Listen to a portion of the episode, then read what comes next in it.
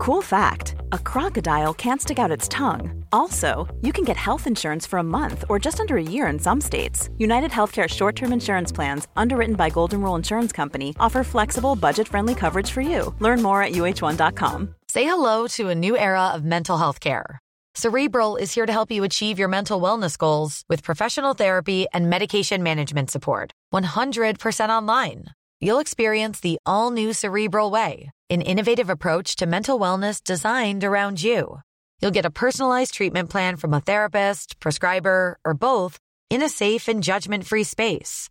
Your cerebral therapist or prescriber will outline a customized plan with clear milestones along the way so you can get to feeling your best. With Cerebral, you're not alone in your mental health journey. We're here to empower you to live a fulfilling life. So take that first step towards a brighter future and sign up today at cerebral.com slash podcast and use code ACasts to get 15% off your first month. Offer only valid on monthly plans. Other exclusions may apply. Offer ends July 31st, 2024. See site for details.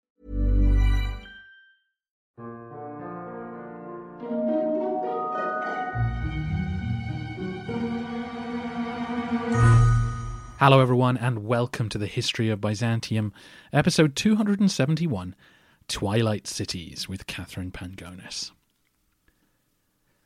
Today is an interview with author Katherine Pangonis about her new book, Twilight Cities Lost Capitals of the Mediterranean. You may remember Katherine from episode 238, where we spoke about her previous book, Queens of Jerusalem. She also returned to talk about the devastating earthquakes that hit Turkey in February 2023. In Twilight Cities, she travels to Tyre, Carthage, Syracuse, Ravenna, and Antioch to tell the stories of these forgotten capitals and to experience what remains today. This book is something I think you'll all be interested in. The history of these places is so fascinating, and Katherine takes you through their heyday, pre the takeover by Rome and then Constantinople, but then she rolls into the Roman, Byzantine, Islamic, and Crusader eras.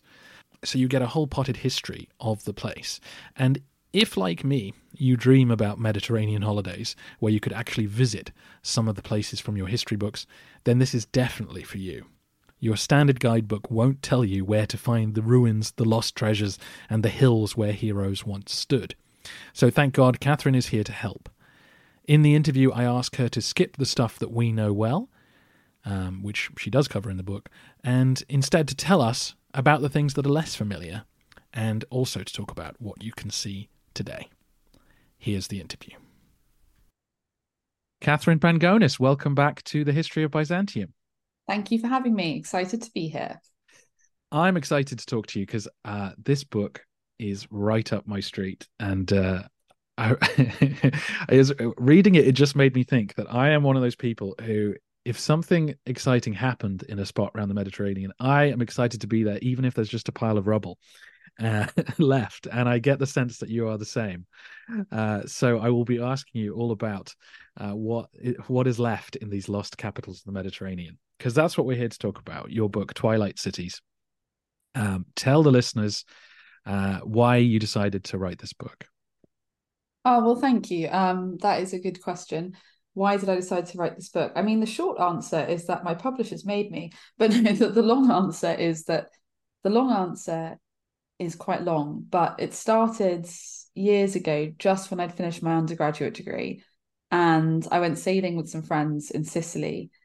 And we got caught in a really awful storm um, because my friend who was skippering was a bit negligent and we we all went to sleep on the boat a bit tipsy and then woke up sort of hurricane force winds. Very much we're in the Aeolian Islands so it's very much the fury of Aeolus. And our engine broke the main you know the we lost both both our anchor chains snapped we had to oh, do oh, a call. And we we ended up having to stop in Syracuse or Syracuse on the south southeast coast of Sicily for at least 24 hours I think maybe you know uh, at least 24 hours while some urgent repairs were made and we replaced the anchor chain and all this stuff. And I'd never even heard of Syracuse, and this was what really shocked me. You know, I was really passionate about history, and we just stopped in this Mediterranean city, which I knew I didn't expect anything of it, and I just sort of was trying to get away from really irritating crewmates. I was, you know, we'd just been through a crisis together; they were all very annoying. Um, and just walking around the city by myself, I was just blown away by all the different eras and regimes you could see written in the architecture of the city. You know, from class, you know, from I mean, the Duomo of Syracuse in particular is is such an interesting building because it was originally built as a temple of Athena. And so you stood by the original Corinthian settlers who founded this, the, the Greek city of Syracuse in Sicily. And so you see these amazing Doric columns still visible in the walls of this cathedral because they just built the cathedral around around the remains of the ancient temple. And so it's been a place of worship pretty much continuously for 2,000, 3,000 years. And it's just so there's, so I was really blown away by this. And I, and the city you know, has as many layers of history as Rome, and they're evident everywhere, but with far fewer tourists. And I was sort of, how how has the city escaped my notice? How have I not come across this city in my studies? This is just such a gap. So that's sort of where that idea started. And that actually was what led me to do my master's in sort of Mediterranean Middle Eastern history, that experience. And then years later, I was researching my first book, Queens of Jerusalem, which I you kindly had me on to discuss previously. And in the course of researching that book, I had a similar experience with two other cities that I visited, which were Tyre and Antioch. And obviously, I'd heard of these places. You know, I visited them for research because I'd read about them.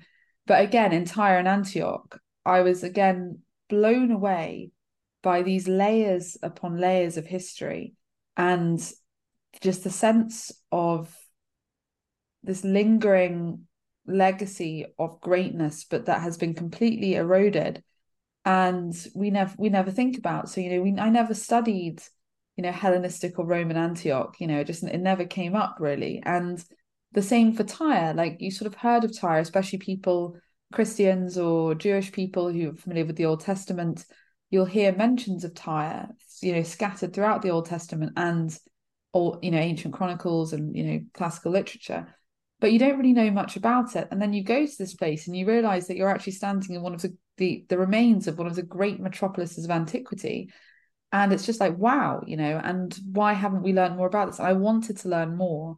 Um, and for each of these places, there's no real sort of accessible history of them. Syracuse is a bit different. There are a couple of books that deal with the history of Syracuse, but for Tyre and Antioch, actually getting to the history was quite tough. And I just thought, um, and I spoke to my publishers about this. I originally said I wanted to do a book on just a book on Syracuse, actually. And then I mentioned these other two places, and they said, Well, can you bring them together with some other cities and do do this sort of book? And it actually came together really well because each of these cities sort of had its apogee, its sort of golden age in different periods. So in the end, what this book became or tried to become was a sort of alternative history of the Mediterranean, but through the lens of these less well-known capitals. And I hope it I hope I pulled it off, but that that was the intention. And also I just wanted an excuse to spend two or three years uh, hanging out in beautiful forgotten places around the Mediterranean, which was a total joy, I have to say. so yeah, that that's why and that's what what the aim was. That's what that's what I loved about the book was the combination of the history with um, what it's like to be there now, um, and the travel aspect of it. Um, and I think listeners to this podcast will uh, it'll chime with them because Rome and then Constantinople just kind of take over the world. But we all know the stories before they became preeminent were filled with Mediterranean city states, you know, fighting with each other. Um, so mm-hmm. Let's go through let's go through these cities and just um, talk about them a little bit. We'll go in the order they come in the book. Um, so Tyre, uh, which is in modern Lebanon, uh, is the first city. And in not too long ago in the podcast, we were there with the Third Crusade. It was the the one seaport which the um, Crusaders hung on to when Saladin swept them out of Jerusalem. And I suspect most listeners will remember uh, Tyre holding up Alexander the Great long, long before that. So um, hopefully that's reminded people of Tyre. But um, w- when would you say Tyre's golden age was? So generally speaking, Tyre's golden age is in the Bronze Age, sort of 916. Uh, the, people will say the golden age of Tyre was under the reign of King Hiram, a Phoenician king, so 969 to 32 BC. Um, and Hiram is a contemporary of Solomon. Um, and it's, you know, there's these sort of famous anecdotes that Hiram and Solomon were sort of pen pals who exchanged puzzles and had little com- logic contests, which um, Solomon tended to win, I think. But I'd really love to know more about those, but they're just fleeting references. Um, and yes, again, Hiram and Solomon they were contemporaries and they helped each other out. And it was, and Hiram sent Phoenician master craftsmen to build Solomon's temple in Jerusalem. So it's that sort of biblical period in the Bronze Age. Um, and I have a real soft spot for Tyre. It's one of uh, my favorite cities that I wrote about because I've been living in Lebanon for the past two and a half years. And Tyre is just my my favorite place. And I've spent of all the cities that I wrote about in this book, I've spent the most time there. And it is amazing because you've mentioned Alexander's siege. Tyre started so in the ancient times when Hiram was king, Tyre was an island city off the coast of Lebanon, and there are all these ancient sources that refer, you know, from the I think the Anastasi papyrus, Amarna tablets, and and later Roman sources who write about Tyre as a city in the sea and describe these amazing white walls of stone rising directly out of the waves. Apparently, it was it really was one of the most stunning places in antiquity. It took the breath away from travelers and chroniclers who went there. And it was so beautiful and so famous in ancient times that actually Herodotus went as a tourist, if you like. He traveled from Halicarnassus to to Tyre in Phoenicia, he says, on the on the Levantine coast, a Phoenician city. Um, that was famed for its temple of Heracles. And the temple of Heracles is actually the temple of Melkart. Her- Melkart was the patron god of Tyre, the patron deity of the city and mythologically the founder of the city. And he became becomes conflated with Heracles and sort of the Hellenistic world and Roman culture. So they we sort of call him Heracles hyphen Melkart, and sometimes Heracles refers to Melkart, sometimes not. And the temple that Herodotus visited and wrote about, he describes as being sort of a wondrous beauty with this, you know, amazingly ornate decorations, and already two thousand three hundred years old by the time that Herodotus visits it and he describes these two these two columns in the center of the temple one made of pure gold and one made of emerald that sort of glows in the darkness. So this is the sort of wealth of Tyre that we're talking about during its golden age during its its during antiquity. It became incredibly wealthy as the city that traded that built they were master shipbuilders and they they had access to cedar wood from Mount Lebanon which is brilliant brilliant wood for boats and they built the navies for Egypt and other empires. They were the master seafarers, master navigators. They created the trade routes across the Mediterranean, founding trading colonies across the basin, including Carthage, which we'll come to. And they also traded in purple dye. You know, they boiled down these murex sea snail shells to extract this really rich purple color that would be used for the robes of emperors for generations to come. You know, we think of uh, Theodora and Justinian in, in Ravenna and San Vitale wearing these purple robes, that this this color came from Tyre. So it's this phenomenally wealthy Phoenician city state that is conquered many times over the years and eventually by Alexander, who, as you've mentioned, it holds him up for a while and he ends up constructing a land bridge between the mainland and the island to march his troops over and that land bridge never eroded. And it and ever since alexander's siege tyre has been connected to the mainland on this sort of you know by this isthmus. And it's now a peninsula rather than an island. It's it's it's an amazingly beautiful place. Even though it's now connected you still have this feeling of being surrounded by the sea when you're there. And there's just antiquity everywhere you know. It's not curated. It's not you know there are some archaeological sites that are well taken care of but others aren't. And you can just be walking around the coast and you'll see a roman column sticking up out of the sea. Um, it's amazing just the the amount of history that's there. You can really feel it as you walk around. It's it's one of my favorite places on earth. Well that was possibly the most interesting thing in the book in terms of modern travel the idea that you can go swimming and diving and see if you can find anything from the ancient past on the seabed. Yeah and you can. I mean you have to throw it back of course. Um, but you know even just if you go out for a swim with some goggles you'll find the handle of an amphora just buried in the sand because much of Tyre's archaeology is under the water. And actually, it's British archaeologists that are, or British archaeological foundations that are continuing many of these underwater excavations. But this area of coastline, both Israel, and both Lebanon and further south in Israel, there's so much history off the coast. Like one of the big discoveries in archaeology last year, I think that made that made headlines was someone just found a crusader sword sticking out of the sticking out of the seabed just off the coast yeah. of Israel near near Acre, which is just a stone's throw from Tyre. So there is just so much, so much history, so easily accessible and visible off this bit of coast. It's it's really incredible. And so, if someone was uh, going to uh, visit Tyre tomorrow, what would you recommend they do? Oh well, I mean, mainly just walk walk around the sea road because that's stunning. But from a historical perspective, there are two brilliant archaeological sites in Tyre: the Al archaeological site and the Hippodrome. Um, they're these two. They're sprawling, so take some time and wear a hat. But um, but yeah, the, it's got one of the remains of one of the biggest hippodromes of the ancient world, the Roman Hippodrome in the southern archaeological site, which is adjacent to a, um, a Phoenician uh, Phoenician necropolis with also Roman and Greek tombs. So you can really see the developments and the successive cultures that have lived in Tyre over the years in that site. But also at the Al Mina archaeological site, it's just beautiful. It's right on the sea, and you have this great white Roman road uh, with columns alongside it, like a colonnaded street leading out to the sea, and it's it's stunning. And then you also have, you know, there's a square sort of sunken arena which archaeologists think may have been used to sort of they may have filled it up with water and reenacted sea battles there. So that's fascinating.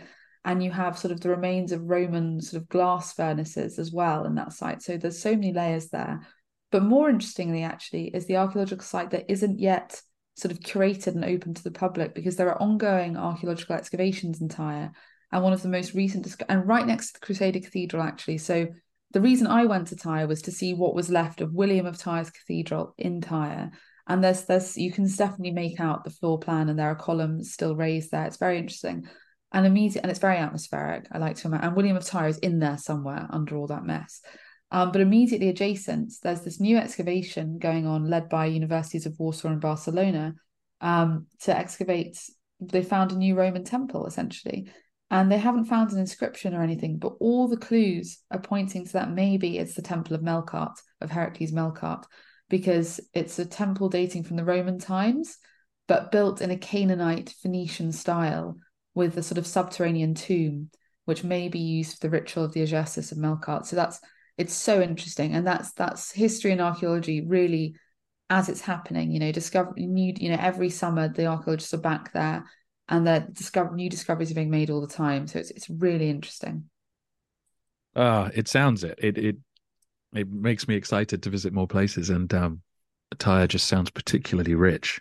Um so you've already uh kind of told the story that obviously uh, phoenician traders are the ones who founded Carthage, um, which is the next city in the book, and is obviously very familiar to listeners of this podcast. Um, the uh, inveterate enemy of Rome during the Republican period, and then uh, visited by uh, Belisarius during Justinian's reconquest. Um, I was also amused to read that in 1985, the mayors of Carthage and Rome finally signed a peace treaty, ending the Third Punic War yeah, it was never formally, never formally ended until until the 20th century. So on it raged. Yeah.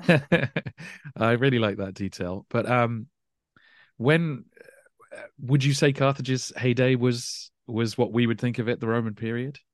I mean, yeah, sort of fourth century BC, when it is one of the largest metropolises in the world, and it's sort of it's ruling and expanding the Carthaginian Empire which dominated you know, central Mediterranean and, as we know, was a major rival of Rome. So that's really the golden age for Carthage. Um, yeah. But uh, why don't you tell the listeners something they won't know about uh, Carthage to uh, get them to uh, check out the book? Well, you have really educated listeners, so I'm not gonna I'm not going to um presume what they do and don't know, but I'll I won't talk to you about the Punic Wars because I'm sure that's been well well trodden. Um, what I but what I did try to do in my book is look less at the campaigns in Italy and Sicily, and my put greater because my book is about Carthage. I mean, this section is about the city of Carthage itself.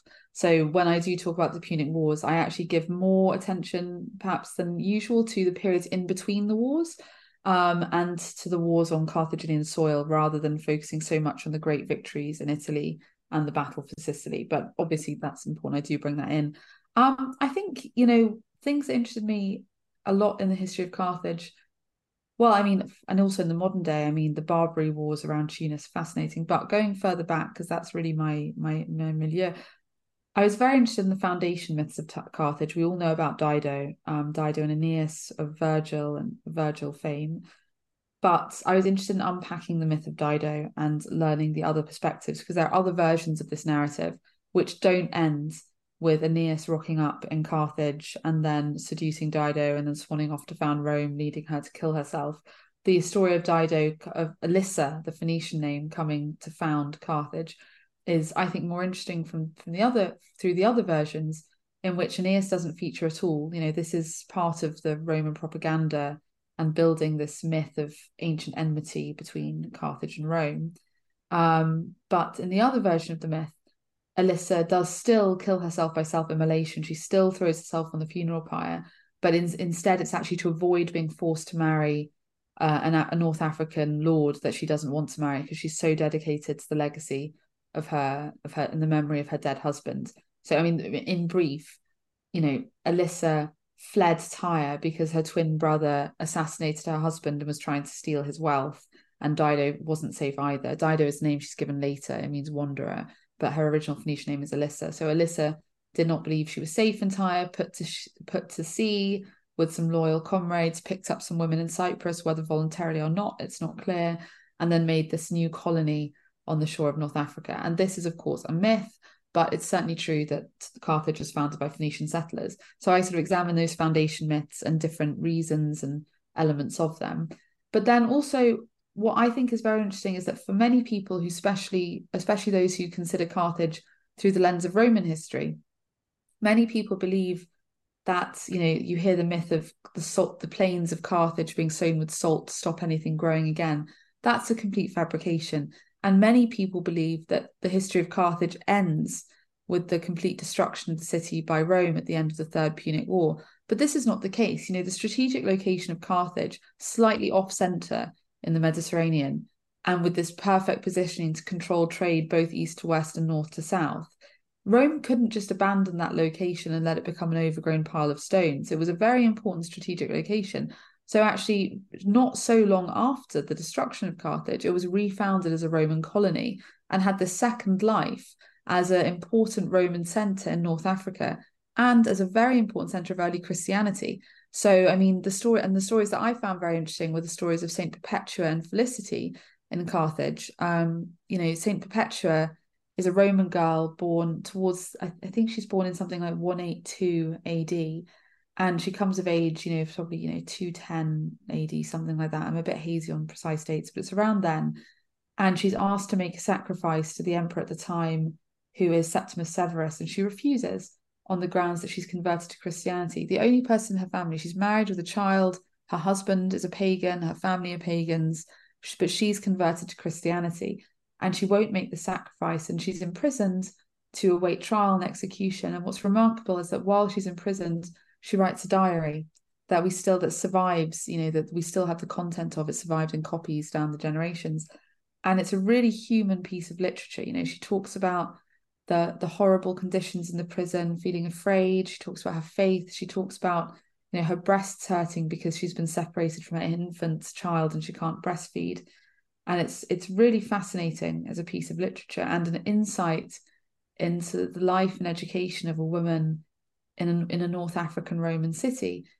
And it's yeah, it's a it's a really moving story. And then eventually she is thrown to the beasts in the arena. Um, and you can still visit that Roman amphitheatre now where Saint Perpetua and Saint Felicity, alongside the others, the other martyrs were killed that day. So it's really interesting. And then additionally, looking at early Christianity in Carthage, you know, Saint Augustine was there. And he actually, you know, when you think about the Christianization of the Roman world and the violence of it, you know, we have St. Augustine actively preaching for the Christians in Carthage to rise up and destroy the pagan temples. And then we have great quotes from letters from St. Augustine, sort of saying, Oh, where is the power of Celestis now? Where is the power of Saturn now? You know, Christianity has triumphed. And they had, because Carthage retained very strong links to Tyre over the centuries and the ancient Phoenician gods, they have this temple dedicated to Heracles Melkart with this statue with a golden beard. And every year there's this ceremony where they regild the beard of this god. And under St. Augustine, they go and they shave the statue and hack off this golden beard to sort of humiliate the pagan community. So it's a very interesting place for early for studies of early Christianity. And yeah, just it's it's a really it's had it's had a long afterlife after the Punic Wars, is what I would say. Yeah, it's it's such an interesting history religiously, going from you discussed pagan sacrifice, and then the Roman era, and then the Christian era, and then the Muslim era, and so on. Um, what and, and they, they fight over the you know, and this is still politicized because in Carthage, one of the few remaining uh, sites from the Phoenician, the Punic period, is the Tophet of Carthage. This essentially a graveyard for very young babies and it's debate it's hotly debated whether this this burial ground is evidence of widespread practice of child sacrifice or whether it's just a graveyard for premature and stillborn children um, i i'm inclined towards the former but it has become politicized this debate well you know either way so it's it's it's really interesting and there are there are new discoveries and new questions being raised all the time absolutely so if someone visits today uh, what would you recommend they go and see? Oh, there's so much to see in Carthage. I'm glad you've said this because a friend of mine who used to live in Tunis was like, I went to Carthage once and there was nothing there, it's just old rocks. And it's like, right. well, there are a lot of old rocks, I will say that, but the archaeological sites are very impressive. You know, we have Rome, but they are mostly Roman, is what I would say. Very little has survived from Punic Carthage as archaeological sites, but obviously there are many artifacts in the museum on Byrsa Hill. Byrsa Hill is where you must visit this is, I mean, in the ancient foundation myth, this is the ancient center of Carthage that Dido claimed with her ox hide to make the center of her city. Um, and so it's a hill, as the name suggests, and now it has a Christian cathedral on the top and the tomb of St. Louis, Louis VII, ill-fated crusader, etc., and so on, died in Tunisia. But this was the ancient center of Roman and Punic Carthage. So, and it's just the views are incredible. So that's the first thing. But then around Byrsa Hill, around the ancient sites of Carthage, you have the Antonine Baths, which I think some of the most impressive Roman bath complexes, one of the most impressive Roman bath complexes remaining in the world. You have the remains of Roman villas. You have the amphitheatre where St. Perpetua was killed. There are many sites around Carthage. I yeah, and the Tophet. The Tophet is perhaps the most mysterious and interesting, um, and it's a strong link with the Punic past. So that's interesting. Fantastic. Um, well, let's move on to Syracuse, where your journey began. And uh, I believe you're going back there uh, soon to to talk about the book. So, um, Syracuse has played a part in Byzantine history, but um, uh, southern Italy and Sicily is always a bit of a side story for the Byzantines, but it, it has come up enough. Um, people know where it is. People know uh, Belisarius capturing Sicily. But um, talk about Syracuse's uh, heyday, which was, I suspect, before that. Yeah, it was. But you really must do an episode on Euphemius in Syracuse. That's a great little Byzantine anecdote that you definitely need to to, to share with your listeners because it's it's really rich and it's very exciting and it involves involves I think a Byzantine governor eloping or kidnapping a nun, and then you know all it's it's it all kicks off with Euphemia. but Syracuse's heyday is long before that. Alas, alack. Um, it's sort of roughly third century BC. So you know we usually say that the the golden age of Syracuse it was sort of the most populous Greek city in the world around sort of 250 BC. That's around when Archimedes. So Archimedes is from Syracuse. So it has various periods of power and cultural flourishing. So um, Agath- Agathocles of Syracuse is, is a tyrant who takes, you know, he captures a lot of Italy and North Africa. He's he's an incredibly um, strong military ruler. So they're they're in, and Gelon, the first tyrant of Syracuse, also, you know, you could argue that's the golden age of the city. But really, for me, one of the most interesting times is Syracuse under under the the ruler Hieron the second, who is this great patron of arts and sciences and supports Archimedes' early career and encourages him to turn from sort of theoretical studies to practical studies, sort of def- using his great mind for sort of defense and engineering rather than just for mathematical theories. Um, and he's he's depicted, and the Indiana Jones franchise agrees with me. This is the most interesting part of Syracuse's history. The new the new Indiana Jones film is very Archimedes and Syracuse focused, and uh, no spoilers, but the the Roman siege of Syracuse um, plays plays a good role in that film. I, I was surprising watching. I enjoyed it. but yeah, the, the golden age, there are many and also Plato was in Syracuse. So Syracuse is the place where Plato tried to trot out his idea of the philosopher king. He tried to educate the tyrants of Syracuse in the tenets of philosophy to try and create these really just rulers, these philosopher kings, with very limited success, very limited success.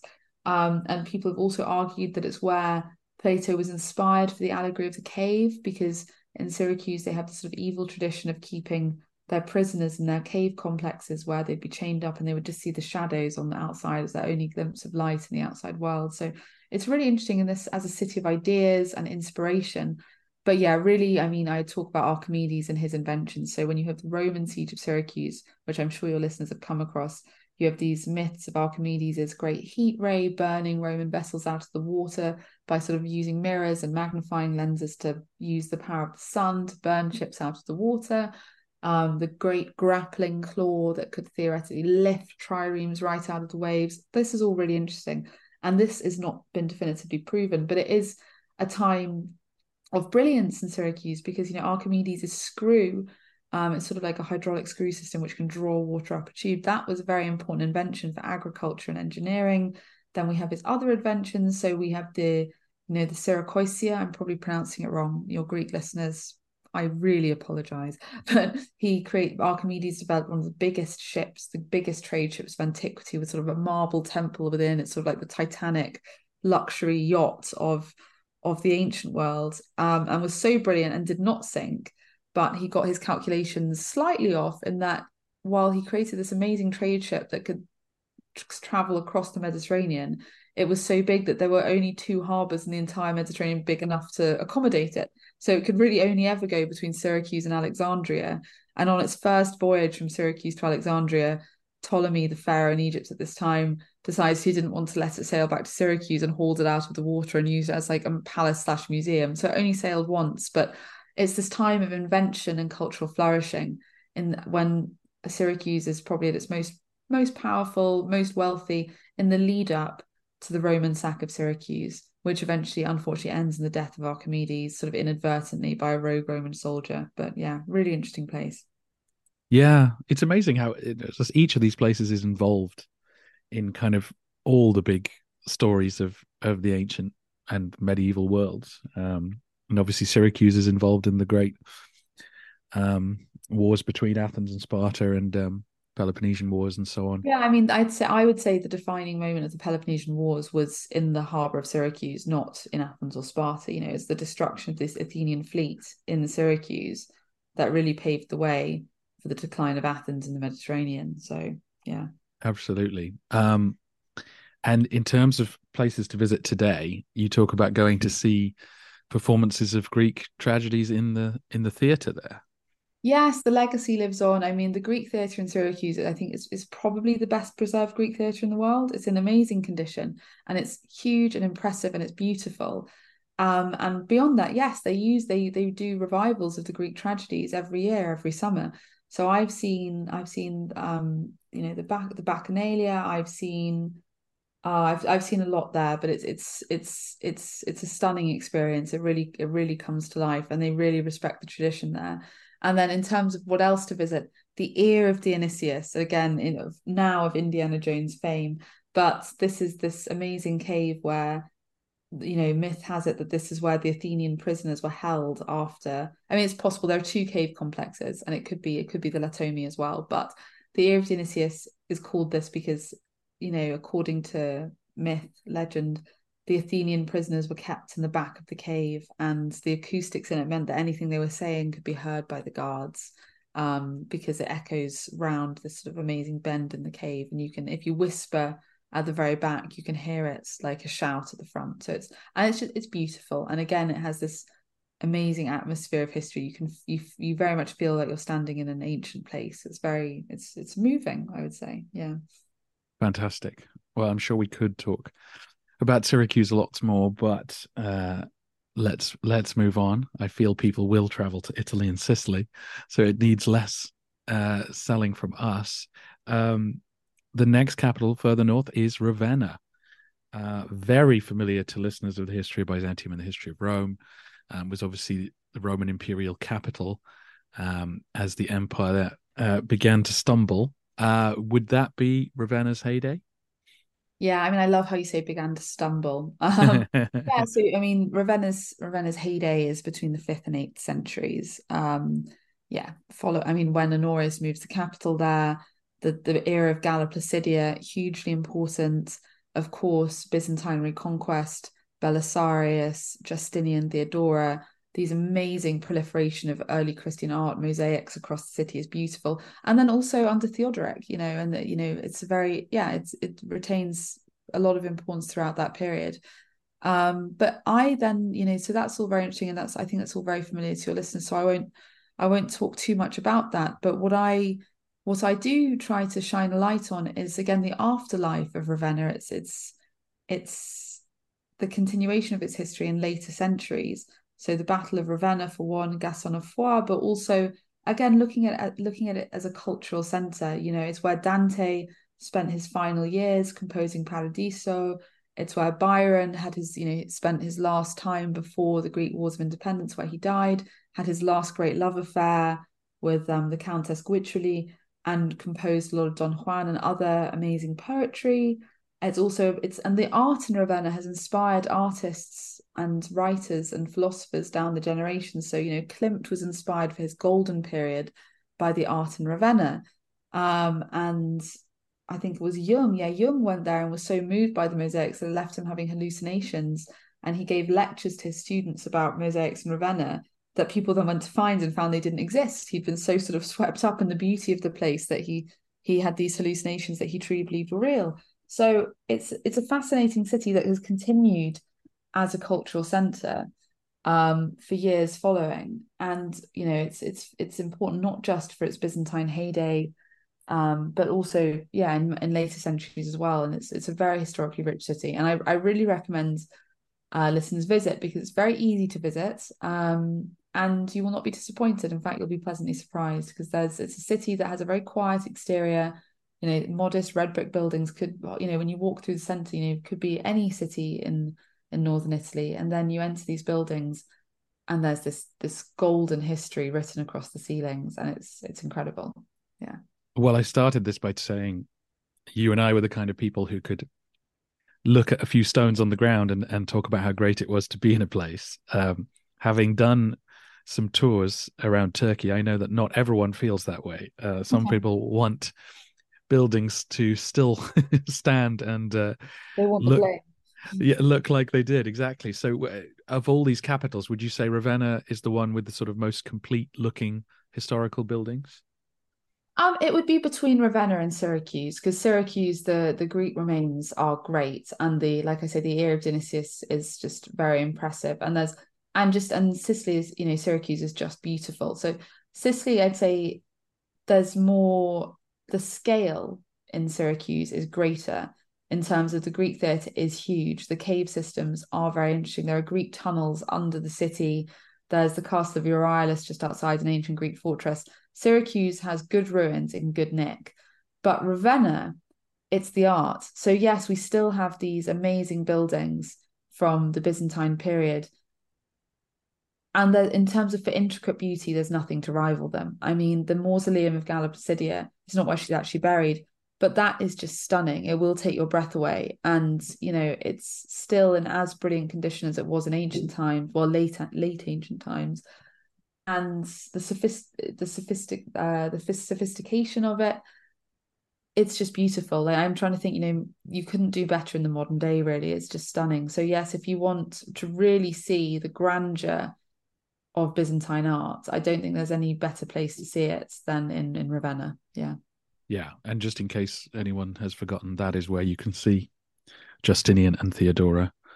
Yeah, um, Theodora with her girl squad and um, decked out in all their imperial finery. Yeah, it's it's really stunning. Fantastic. Well, that brings us to the final city, and um, for for good reasons and very very sad reasons, it's it's familiar. It's Antioch. um, which has obviously played uh, played a massive role in in Byzantine history and Crusader history, and of course, tragically, has been flattened again by an earthquake. Um, and listeners can go and listen to our episode on that if they want to donate to the relief effort. Um, when when is Antioch's heyday? That I imagine that one was difficult to choose. That one is difficult to choose. I mean, you could either, you know, its period as the capital of Seleucid Empire is obviously a strong a strong contender, but also, you know, as a Greek city, you know, so a, in this Greek period, but then also as the capital of sort of Roman Syria, it's also incredibly important. And you have emperors holidaying there. You know, we talked about in well, not holidaying, but headquartering. Sorry, that's complete unfair statement. Um, and in our episode on the earthquake, we talked about you know Trajan being living there when an earthquake struck and having to escape out the window. Other emperors very much held court there. It was a very important center. And then again, as as discussed, I mean, this is actually what drew me to the podcast, Robin. I was researching Antioch and I discovered your podcast on the sea, your extended podcast on the of Antioch. Um, and it's what got me listening and got us in touch.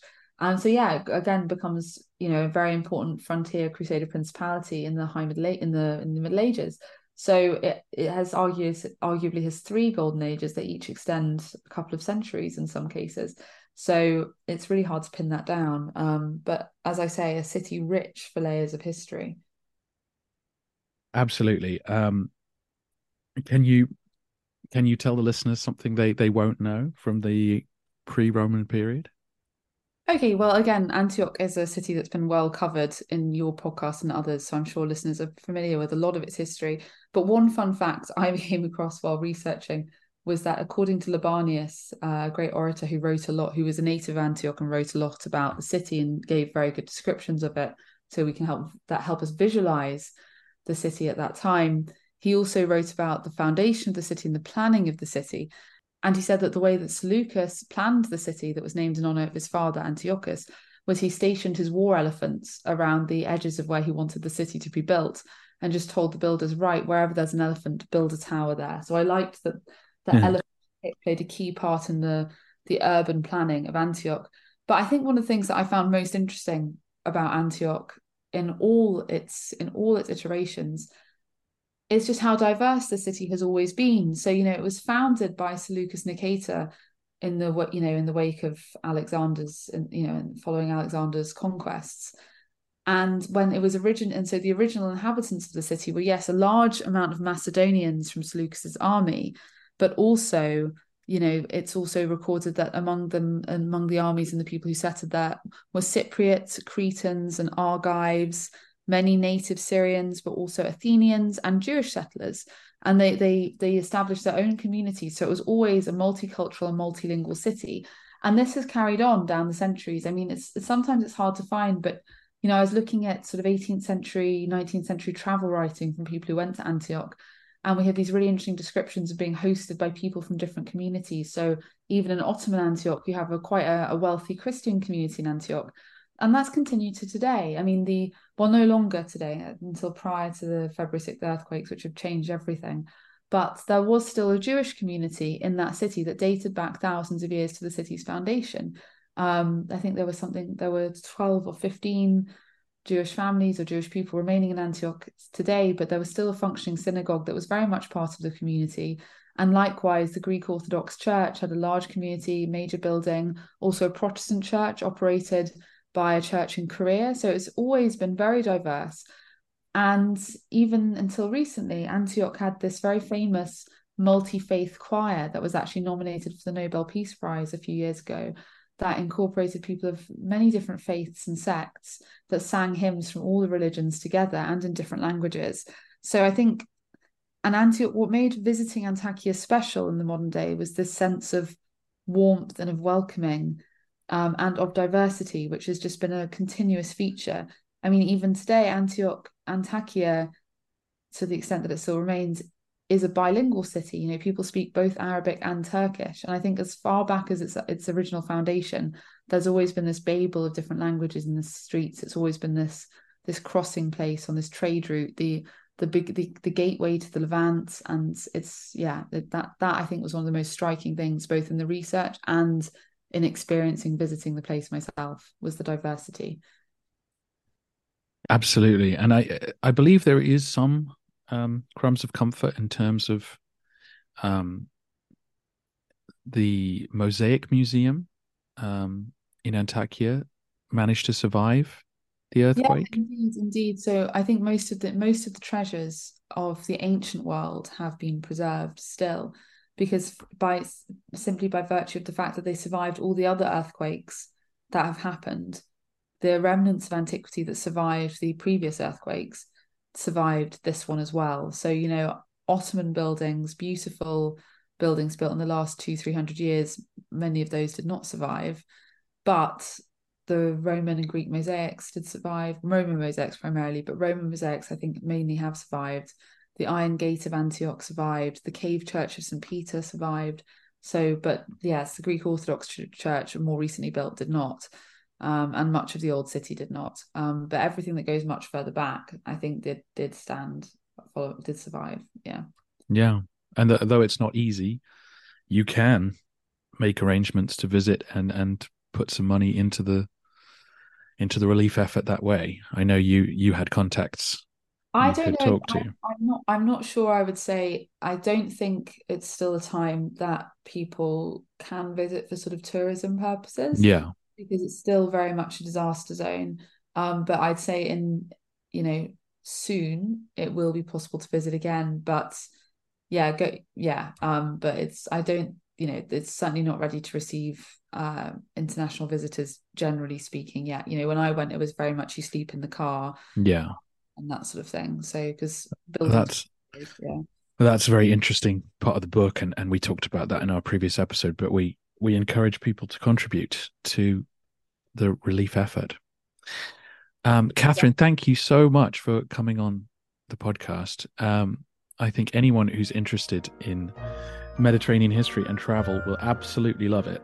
Um, it's it's covering the familiar and the unfamiliar for listeners of this podcast, and uh, it's a really enjoyable read. Thank you so much, Robin. It's been great to come on and discuss it with you. Thank you.